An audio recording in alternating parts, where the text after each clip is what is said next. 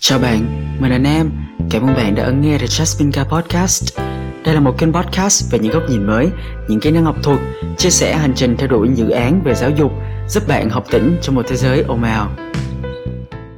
Chào các bạn thính giả của The Jasmine Guy. Nếu mà các bạn đang nghe podcast này vào buổi tối thì mình mình đang ghi âm vào lúc nửa đêm ngày 7 tháng 4 năm 2023 và còn một vài tiếng nữa thôi thì mình sẽ bắt đầu bài nói TEDx của mình tại trường Concordia ở Hà Nội. Và bài podcast ngày hôm nay được truyền cảm hứng bởi một bài viết mà mình đã đăng vào 5 ngày trước, có tên là Vì bạn biết trăm năm là hữu hạn. Subtitle là Ta có đang thực sự hạnh phúc. Vậy thì mình cùng bắt đầu podcast của ngày hôm nay nhé. Khi nhìn vào thanh xuân của người khác tôi vẫn thấy chúng yên bình và đẹp đẽ lắm. Tại sao của mình không như thế nhỉ? Tôi tự hỏi mỗi khi thấy ngoài trời đang mưa, tự câu nói cho rằng thanh xuân như một cơn mưa rào và ai cũng muốn hòa mình vào cơn mưa ấy một lần nữa, dù cho có bị cảm lạnh. Tại sao tôi lại không cảm thấy như thế? Và tại sao tôi không bao giờ muốn trở lại khoảng thời gian đó nữa? Nó đã trôi qua từ rất lâu rồi. Hôm nay có dịp đi xem một sự kiện TEDx một diễn giả đã nói, khi chúng ta cứ mãi chăm chú đi thật nhanh đến đích, khi đến được rồi chúng ta sẽ lại kiệt quệ về cả thể xác lẫn tinh thần. Vậy thì đi đến đích còn có ý nghĩa gì nữa? Khi đạt được cái cột mốc 18 tuổi, bước qua thời thanh xuân năm cấp 3 thì ta còn lại gì trong tay? Cấp 2 bước sang cấp 3 là một sự thay đổi rõ rệt về tính cách và ngoại hình của mọi người. Xong xuôi cấp 3, tôi thấy những gương mặt phờ phạt vì điểm số hoặc những giọt nước mắt rưng rưng mỗi khi hè về và ai cũng biết sắp chia tay nhau từ đây.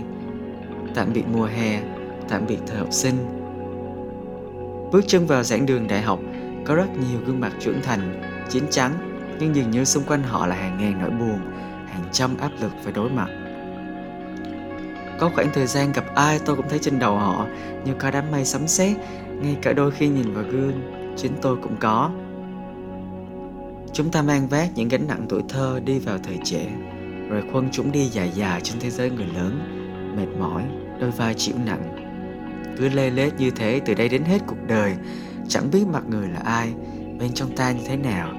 Đôi lúc nhìn lại chỉ thấy cực kỳ đau khổ và trống rỗng. Nếu áp lực ở hiện tại là chưa đủ để đè bẹp một con người, thì các ký ức không lành trong quá khứ lại như thứ ký sinh trùng đeo bám mãi vật chủ không hề buông tha một người có thể tổn thương năm họ 5 tuổi và vết thương ấy có thể mãi chưa lành, thậm chí khi họ 50 tuổi. Sau này, bạn trưởng thành rồi, vẫn có thể có những tổn thương, những vấp ngã, những sai lầm xảy ra mỗi ngày. Nhưng bạn vẫn cứ đi tiếp, vẫn cứ sống với con tim nhiệt huyết này. Đi chậm cũng được, miễn là bạn không bao giờ dừng lại. Tất cả mọi thứ xung quanh đều rất cố gắng yêu thương bạn mỗi ngày. Vì vậy, hãy trân trọng sự tồn tại này, dù là không vĩnh cửu. Vì bạn biết trăm năm là hữu hạn. Học tỉnh trong một thế giới ồn ào từ Jasmine Guy khi mình làm cái podcast này và mình đọc lại cái bài viết này thì bên trong mình nó có cái câu khi bạn biết trăm năm là hữu hạn thì nó được inspire được truyền cảm hứng bởi một cái tựa sách thì mình vẫn hay nghĩ là, ok, nếu mà mình sống được đến 100 tuổi thì rất là lâu đúng không? Và người xưa họ hay nói là sống được 70 tuổi rất là hiếm rồi thì rất là nhiều người họ sống đến 100 chỉ là hơn 100 tuổi, thậm chí là 200 tuổi luôn. Thì trăm năm hay là một ngàn năm nữa thì nó cũng là một sự hữu hạn, tức là nó có giới hạn, nó có hạn mức, nó có định mức, và một ngày nào đó nó sẽ kết thúc. Tức là nó chỉ cần kiểu cân đo đong đếm được thì nó sẽ có một cái hạn lượng của sự tồn tại của chúng ta trong thế giới này, trong vũ trụ này và một ngày nào đó nó sẽ poof, nó sẽ biến mất. Vậy thì trong khoảng thời gian trăm năm đó thì mình làm cái gì cho cuộc sống này? Đó, và kiểu từ tuổi thơ cho đến kiểu vào tiểu học, vào cấp 2 và cấp 3 rất là nhiều năm trôi qua, mỗi cái gọi là những cột mốc khác nhau của cuộc đời con người mà trung bình thì tất cả mọi người đều trải qua những giai đoạn như thế. Ví dụ là trong việc đi học chẳng hạn đi, thì cũng có lớp 1 đến lớp 12 và chia thành 3 cấp, là từ tiểu học cấp 2 đến cấp 3 và sau đó chúng ta bước vào đại học đại học xong rồi đi làm. Đi làm xong rồi sẽ đến một cái giai đoạn mà mọi người bắt đầu thúc đẩy mình lập gia đình, và sau khi lập gia đình thì mình lại có con, có cái, và cuộc sống nó cứ như thế diễn ra. Nó là một vòng luân hồi nối tròn từ cái này đến cái khác. Vậy thì trong suốt cái vòng tròn đó thì có bao giờ mà con người khi mà trong cái vòng tròn nó bao giờ dừng lại và tự hỏi là cuộc sống của mình 100 năm chẳng hạn đi, thì sau này thì mình để lại cái ý nghĩa gì cho cuộc sống này? Và cái đích đến thật sự của nó là cái gì đã? Đó, mình đang chạy đi tìm cái gì? Mình đang chạy theo những giá trị gì? Mình đang theo đuổi một cái cuộc sống như thế nào? Đó đó là một điều cực kỳ quan trọng. Và dường như là mình cứ nghĩ là mình đặt ra mục tiêu là mình sẽ tham gia ba chục câu lạc bộ trước khi năm mình 25 tuổi khi mình vẫn còn còn đang trong đại học chẳng hạn đi thì tham gia rất nhiều câu lạc bộ. Hoặc là mình đặt ra mục tiêu là mình phải kiếm được một nghìn đô trước khi mình 25 tuổi. Nó nó là những con số nó là những hạn mức. Vậy thì khi mình đến được cái đích đấy rồi thì sau đó là sao nữa? Đó.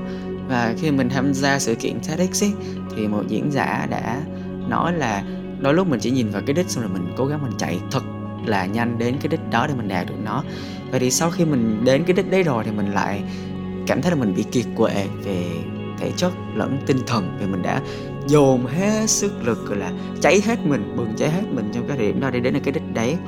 Và khi mình đạt được nó rồi thì chuyện gì sẽ xảy ra tiếp theo?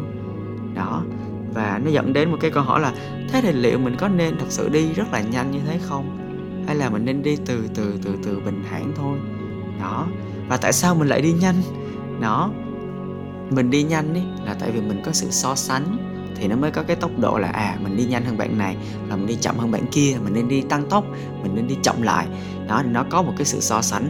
Tức là khi mình bảo là mình muốn đi nhanh hơn ấy, tức là mình có cái hệ quy chiếu của cuộc đời của một người khác. Nên là nếu mà mình không có cái hệ quy chiếu đấy thì mình không có biết được là mình đi nhanh hay là đi chậm, mình chỉ biết là, ok, mình đang đi. Đó chính là chánh niệm. Mình đang đi, mình nhận thức là mình đang đi trong cái khoảnh khắc hiện tại này, hiện tiền này. Đó, ngay trước mắt mình mình đang đi, mình vẫn đang di chuyển. Mình không so sánh, mình không phán xét là nhanh hay là chậm. Mình nên cải sửa nó là mình nên dừng lại đó mà mình tiếp tục đi thôi. Và một ngày nào đó mình sẽ đến đích, và khi đến đích rồi mình sẽ biết là à ok, mình không chỉ đến đích mà mình còn tận hưởng được rất là nhiều thứ. Dọc suốt đường đi vì mình đã đi rất là chậm, rất là bình thản. Đó. Thì một lần nữa thì mình cũng muốn nhắc lại những cái gọi là gánh nặng từ thời mà mình còn rất là bé.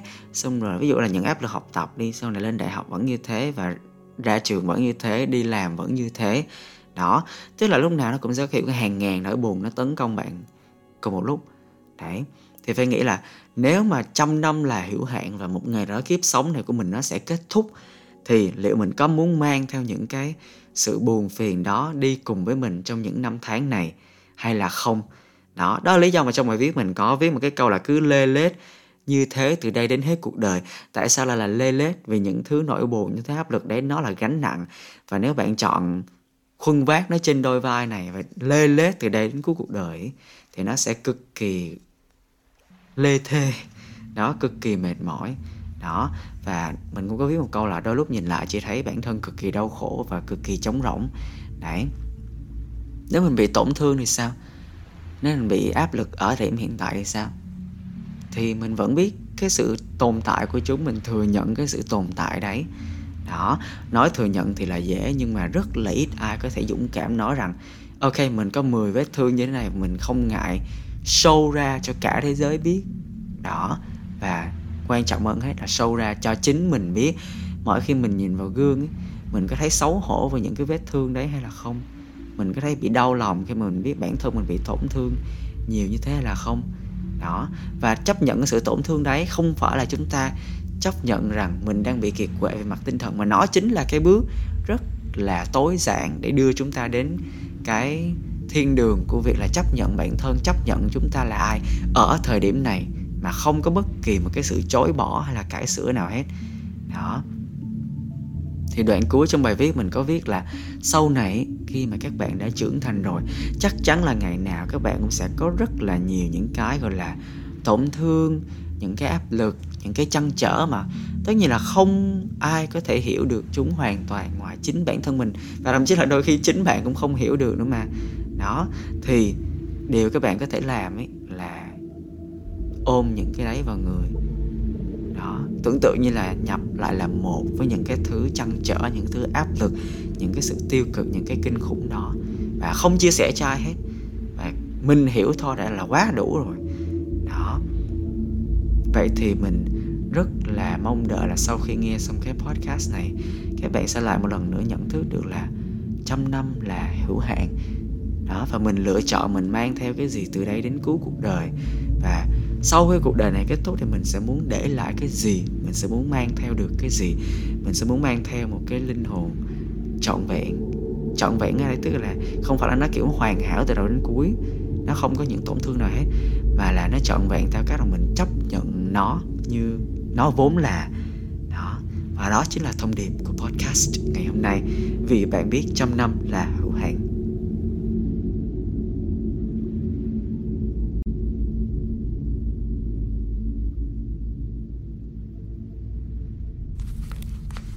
Cảm ơn bạn đã dành thời gian lắng nghe podcast này. Chúc bạn luôn hạnh phúc với các quyết định của mình trong tương lai. At the end of the tunnel, one will see himself standing there. The Jasmine Guy.